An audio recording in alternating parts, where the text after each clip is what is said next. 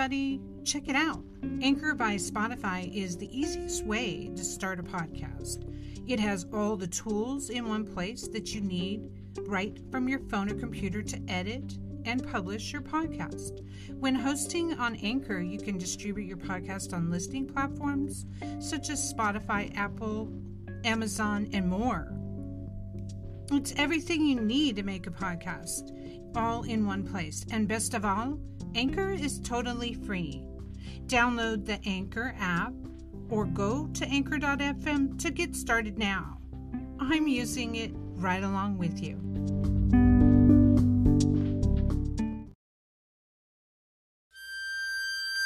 You're listening to The Frankie Files, FrankieFilesPodcast.com.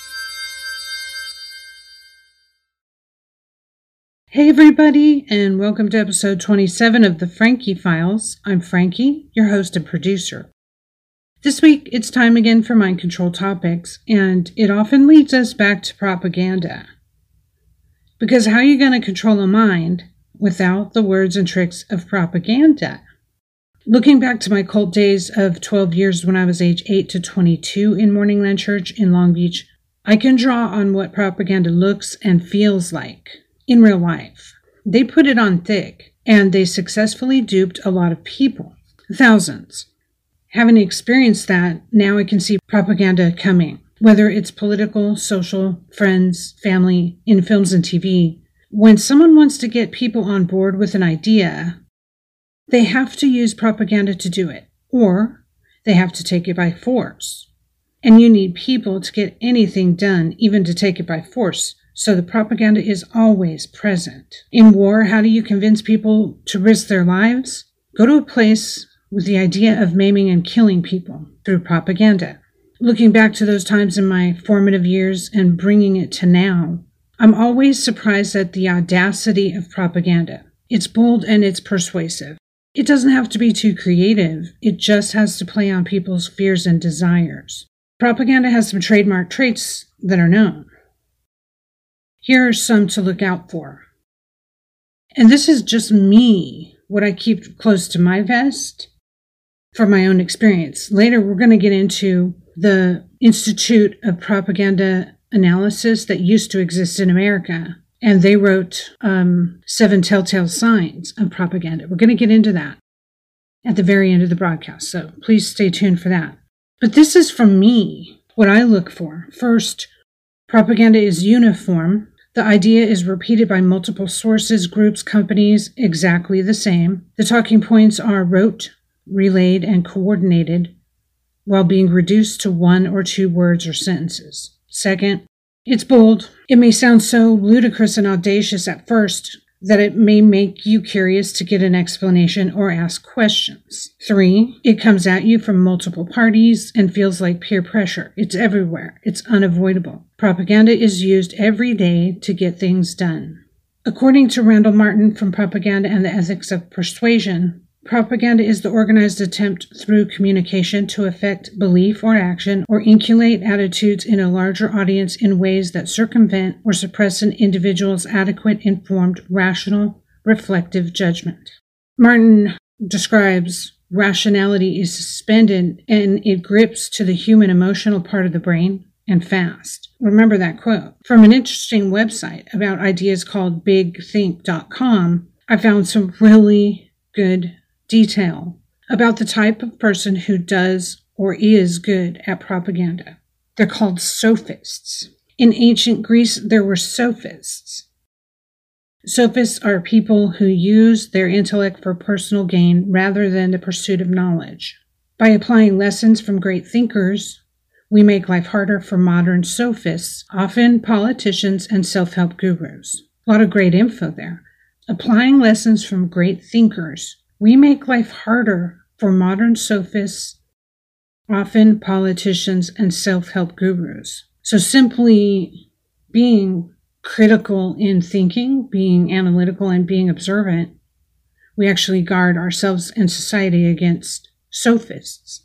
Okay, here's more from this article at bigthink.com. They get into how the sophist does the propaganda. Straw manning is when someone formulates a weak or imaginary version of their opponent's arguments to make their own appear stronger. Sophists use highbrow language to distract from any discrepancies in their logic. On the other hand, not all sophists' propaganda uses highbrow language. A number of public intellectuals have built careers out of simplifying complex social, cultural, and economic phenomena.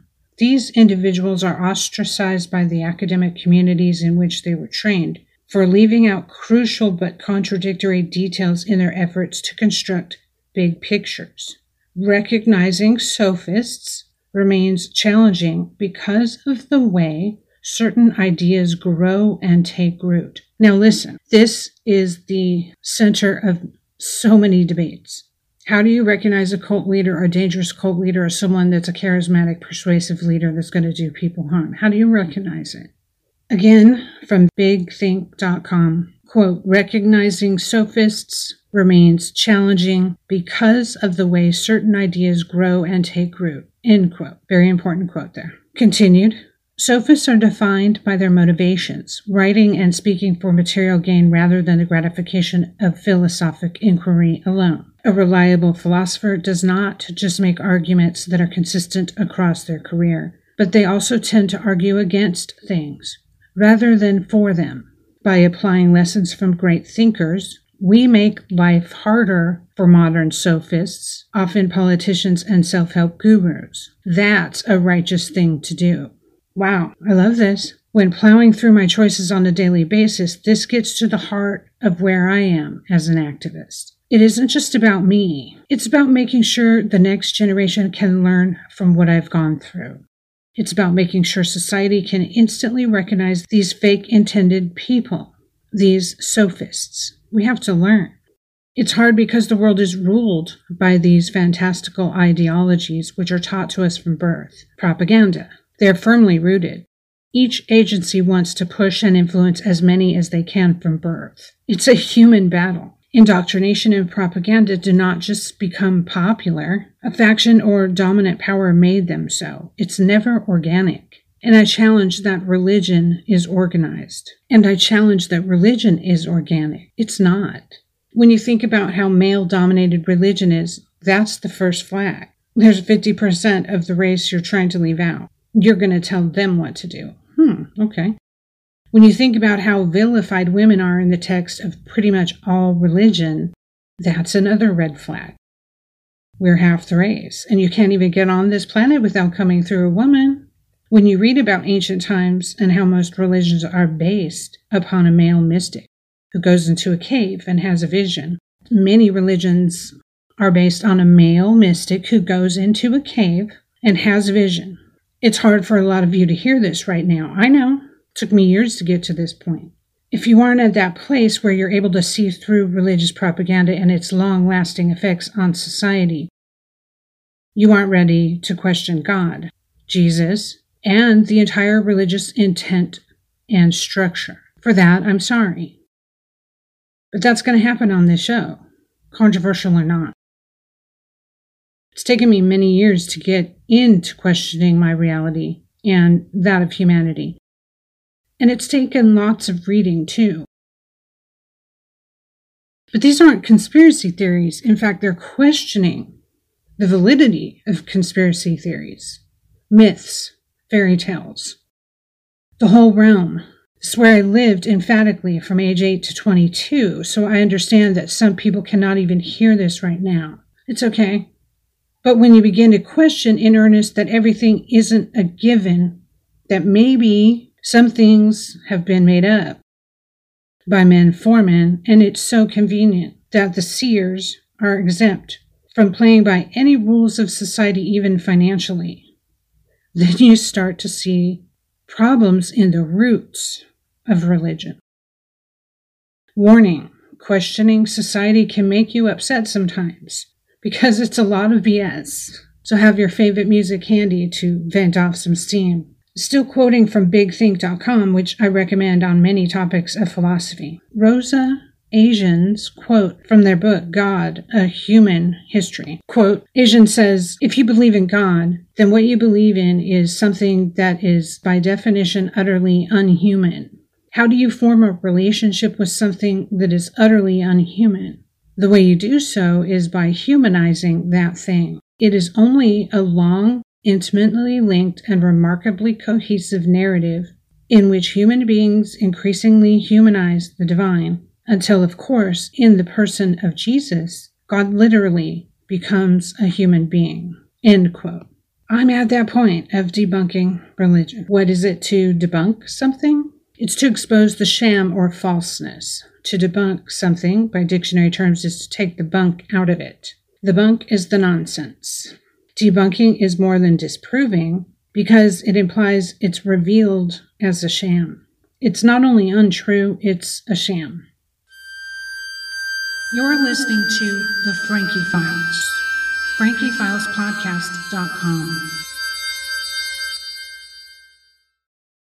And for the sake of argument, take this approach to religion. So, religion, politics, cults, various institutions are using these techniques on us for propaganda all the time. The part I am stuck at is getting the word out there. A, that this is happening, yes, even in the good old USA, and B, how to recognize it. That's what today's episode is all about. But continuing each first Tuesday, that's what this show is about. Via the article at Psychology Today by Noam Shpancer, PhD, posted February 2017. If you can't find the sucker at the poker table, you're it. Looking at politics today, we may say if you don't hear much about propaganda, that's what you're hearing. Hmm. Another great quote. Comment The word propaganda has its roots in Catholic Church in the early centuries. It meant to propagate Catholic views and stem the rise of Protestantism. And it's defined by many as the spreading of ideas, information, rumor for the purpose of helping or injuring an institution, cause, or person. Propagandists appeal to fear, courage, hatred, and love. The propagandist process subordinates the facts to an agenda, even at the price of distorting or ignoring the facts altogether. In 1937, the Depression era, concerns that Americans in USA were vulnerable to extremist ideologies led to the creation of the Institute for Propaganda Analysis, the IPA. No, guys, not the beer. The IPA defined propaganda as expression of opinion or action by individuals or groups deliberately designed to influence opinions or actions of other individuals or groups with reference to predetermined ends. Emphasis. My comment is I like this wording a lot with reference to predetermined ends. In other words, is damn manipulative. The article continues. They went on, the IPA that is, to teach U.S. citizens how to recognize propaganda, how to analyze it, and how to appraise it. Savvy propagandists draw their power in large part from the fact that their targets are not aware that propaganda is being used on them. Propaganda is not a magic show, but a con, says Shpancer on the PsychologyToday.com article. A mind not trained to detect and neutralize propaganda is a gullible mind, ripe for the swindle, he continues. So I looked up this article and it was glorious. He was referring to Institute for Propaganda Analysis, an independent board, mainly educators from 1937 to 1942. Just taking a pause there. This, um, according to Wikipedia, and I'll get into a lot more about this document created by the IPA in a moment. Why did it stop existing in 1942? Because they decided to stop teaching us about propaganda and instead started using it? But I want to hover here a moment. How did it start? I went to researchworks.oclc.org archive grid, which is a New York Library description of the boxes you can see in person. The IPA was founded in New York City in 37 by a group of scholars in the social sciences for the purpose of assisting the public to detect and analyze propaganda. It conducted research into the methods by which public opinion is influenced, published analysis of current problems, and promoted the establishment of study groups in public schools for detecting propaganda. It published a monthly bulletin, Propaganda Analysis, from 37 to 41. The organization was dormant during World War II, and in 50, all formal operations ceased. The personnel were Executive Directors Clyde R. Miller and Alfred McClung Lee, with members of the Institute's Advisory Committee and others. Correspondence relates in part to the preparation of propaganda analysis and to the allegations that some of the officers were communists or communist sympathizers. Other topics are the funding and operations of the IPA, board elections, and research projects. Financial records include statements and audit records, also, press releases, circular letters, ballots for board elections, certificates of copyright registration, drafts of IPA publications, and printed ephemera. Anyone in New York? Again, researchworks.oclc.org. And that is some material, original material from the Institute for Propaganda Analysis. Okay, so there's a lot to cover here. A little bit more about the IPA. From SourceWatch.com, the Institute of Propaganda Analysis was a U.S. based organization composed of social scientists, opinion leaders, historians, educators, and journalists, created in 37 by Mather, Edward Kirtley Mather, Edward A. Filene, and Clyde Miller. The IPA formed the general concern that increased amounts of propaganda were decreasing the public's ability to develop their own critical thoughts. The purpose of the IPA was to spark rational thinking and provide a guide to help the public have well informed discussions on current issues, to teach people how to think rather than what to think. The IPA focused on domestic propaganda issues that might become possible threats to the democratic ways of life. The former head of the IPA was Hadley Cantril. I feel like I'm in a gold mine digging nuggets out right now. From masscommunicationtalk.com, I read this. During the four years of its existence, the Institute was quite productive, generating numerous pamphlets, books, and articles explaining how propaganda works. Read more about propaganda techniques in the box entitled Applying the Seven Propaganda Techniques. The Institute was successful in developing an anti propaganda curriculum adopted by high schools and adult education programs across the country. It was so successful that it came under attack for undermining the effectiveness of propaganda techniques seen as essential to defending democracy. Stop it. We can't use propaganda anymore. You better stop teaching these people. So it ended in 1942, many sites list, and never came back. I will recommend an experience for you. You're going to have to take this down, and I'll put this particular link in the description. The link in the description, archive.org forward slash details forward slash IPA volume one, is an audio or visual book to read, which is 101 pages and is original material from the IPA back then. It's a great find. I highly recommend it and will put this link in the description of this episode. I'm going to be reading it myself. But the glaring question here why did a board made up of teachers and diplomats to help Americans fend off propaganda end? I finally found the answer to that, but not to who funded the Institute. Though it seems clear enough, it was not government subsidized, making it even clearer of who may have ended it, because they needed to use propaganda. The American government and the organization doesn't exist, so we know who won. So this next part is pretty much a lot of dense information. It's definitely worth reading the articles at consilienceproject.org. C O N S I L I E N C E project.org. This article, written by their group, includes much research on propaganda in USA through time, starting with the ending of the IPA in 42. Why did it end? I found my answer here. October 2021. Counteroffensives in propaganda were needed. The war mobilization efforts for World War II mark another watershed in the history of propaganda. The Institute for Propaganda Analysis was arguing against propaganda when all the strongest arguments in favor of rebooting American propaganda efforts were gaining traction. The position of the IPA became untenable. They became subject to attack and slander, accused of aiding the enemy. But why?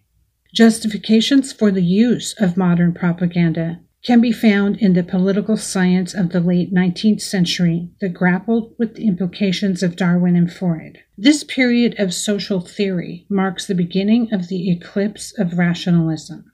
Intellectuals and politicians would soon no longer believe that citizens of democracies could simply be understood as naturally rational, good, and self possessed. The common refrain of pro propaganda thinkers in the early 20th century was that individuals and crowds are fundamentally irrational. Anything resembling mass communication, therefore, should be implemented in light of realistic views of human nature. so that was their excuse, sort of like because COVID. You're listening to The Frankie Files. FrankieFilesPodcast.com.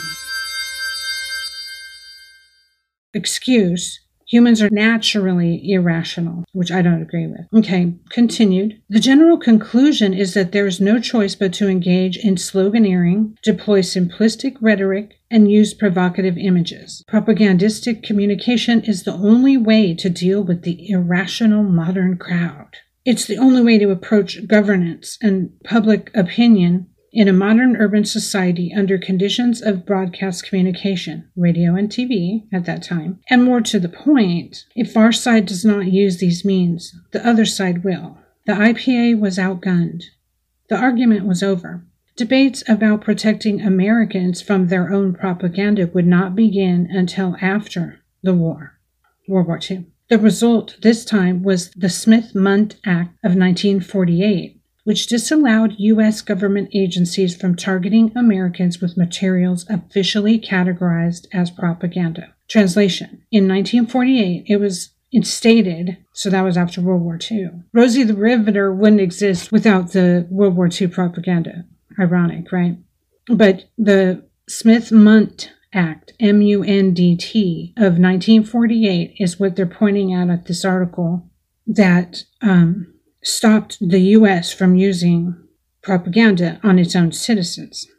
More recently, the article continues, the Obama administration rolled back many of these protections. That was in 2012 as a part of the war on terror. That's why all the restrictions on people's income, if they say something wrong online, can be targeted because of these disregards to the Smith Mundt Act of 1948 that Obama put in place. It began the active operation of propaganda in the United States on its own people, 2012. Back to the article at consilienceproject.org. But what happens when governments pull the trigger on information campaigns targeting their own people? With the benefit of hindsight, we can now see what occurred in the lead up to World War I and the outcome when the full weight of government machinery gets behind a domestic propaganda campaign. For Bernays, the necessity of engineering consensus and orchestrating public opinion had already been demonstrated. On the basis of the evidence of recent history and along with most of those he influenced, he assumed the following claims. Okay, so this is what Bernays, the pro propagandists, believes. Humans as individuals and in crowds are irrational.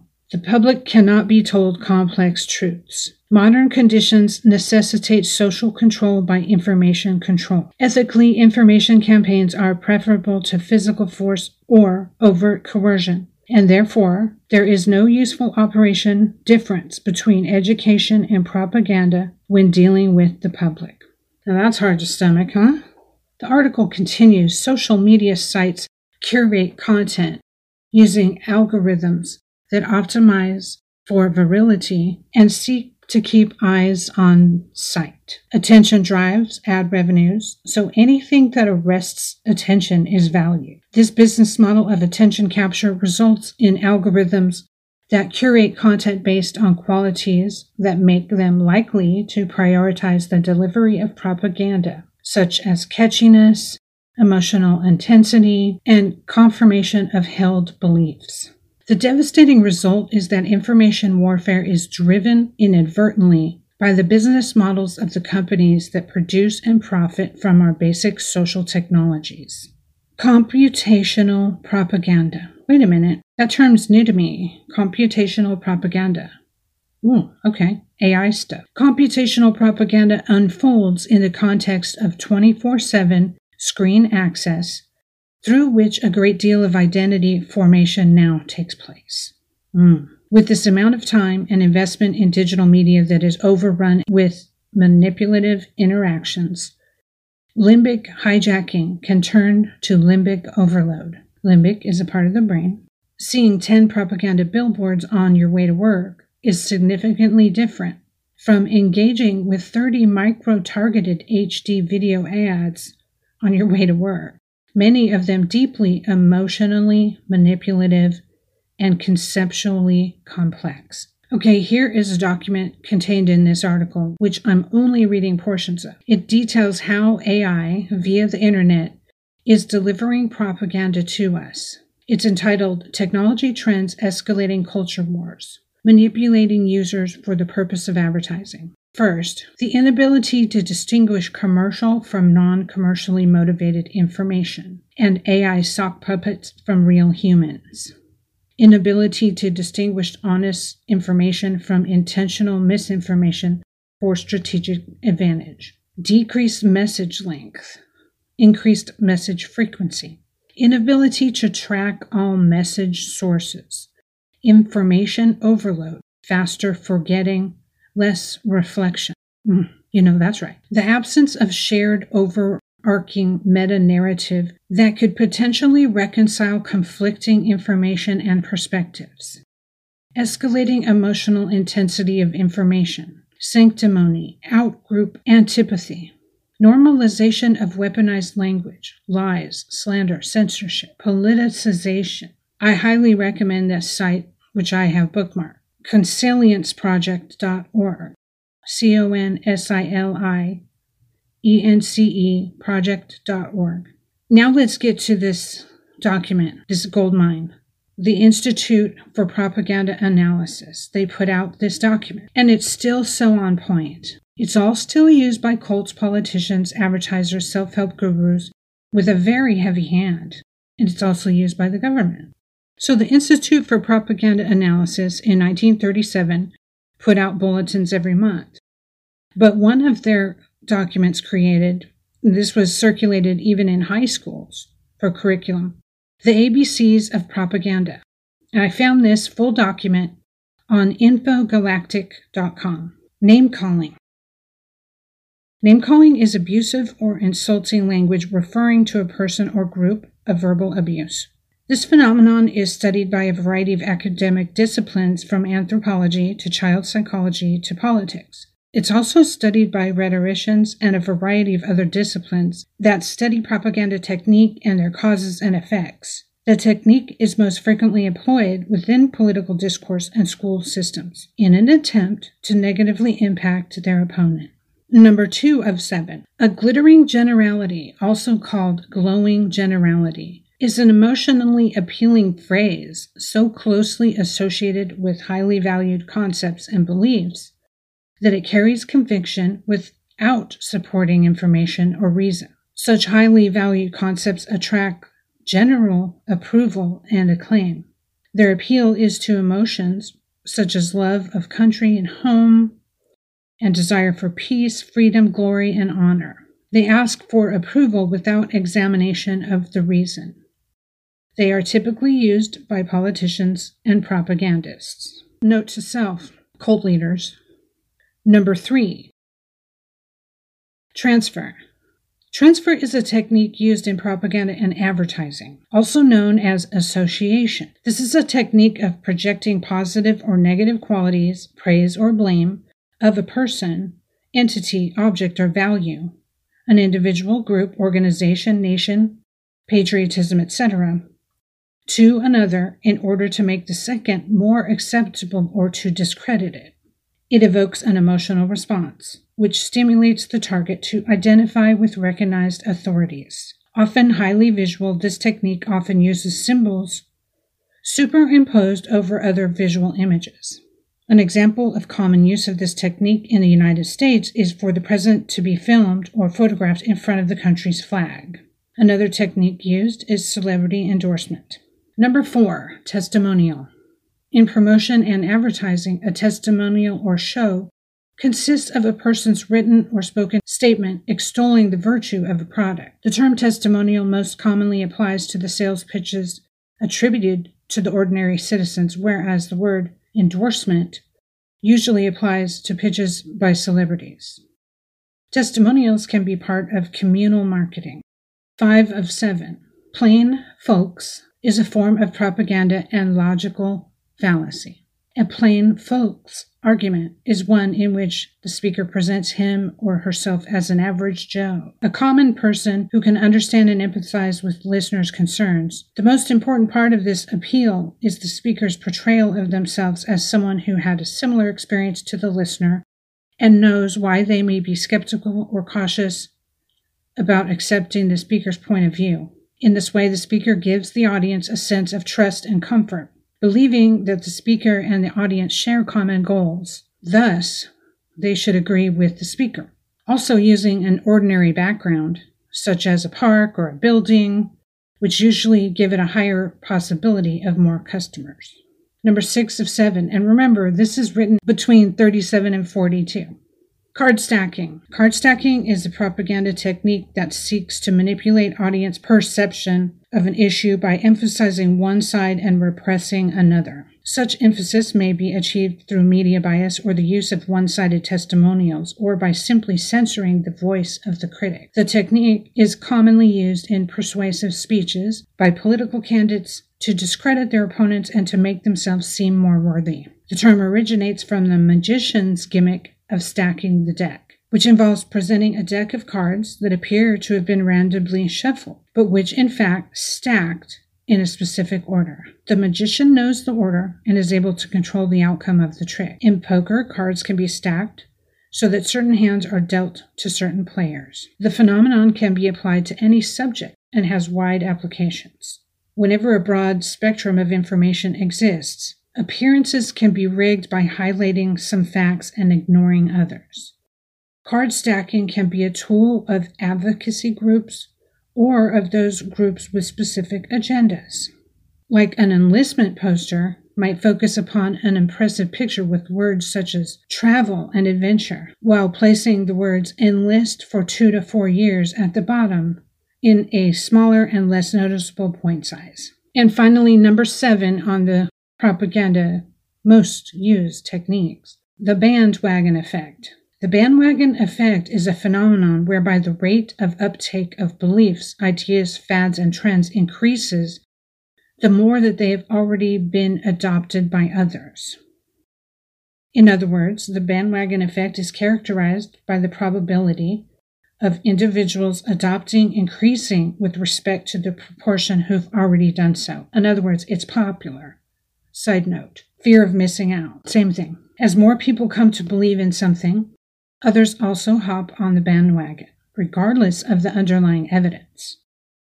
The tendency to follow the actions or beliefs of others can occur because individuals directly prefer to conform, or because individuals derive information from others. Both explanations have been used for evidence of conformity in psychological experiments. The increasing popularity of a product or phenomenon encourages more people to get on the bandwagon too. The bandwagon effect explains why there are fashion trends.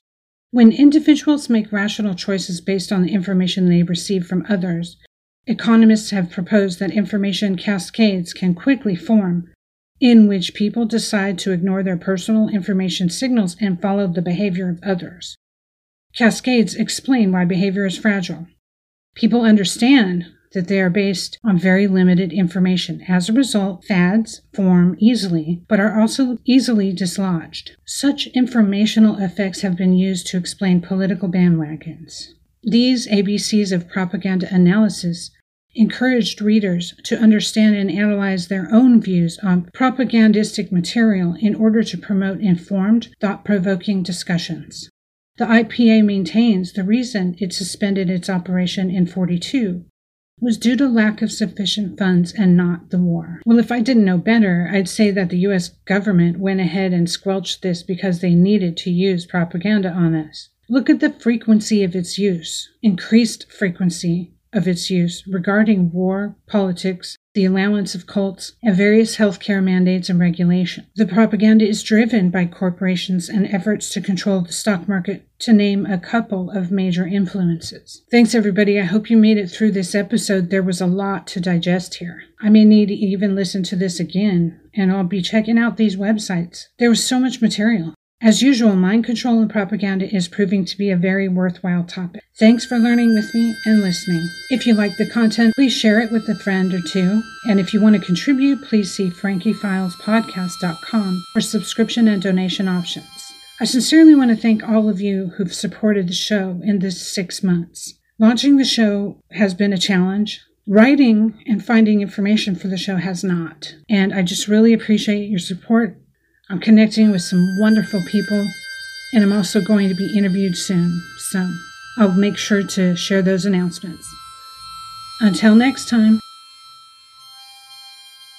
I'll be launching the use of a new hashtag, Occupy Cults. Occupy Cults certainly speaks for itself. It's time that we get the word out about the damage these cults do financially, emotionally, psychologically, sexually, generationally. And that's part of what prompted me to begin speaking out.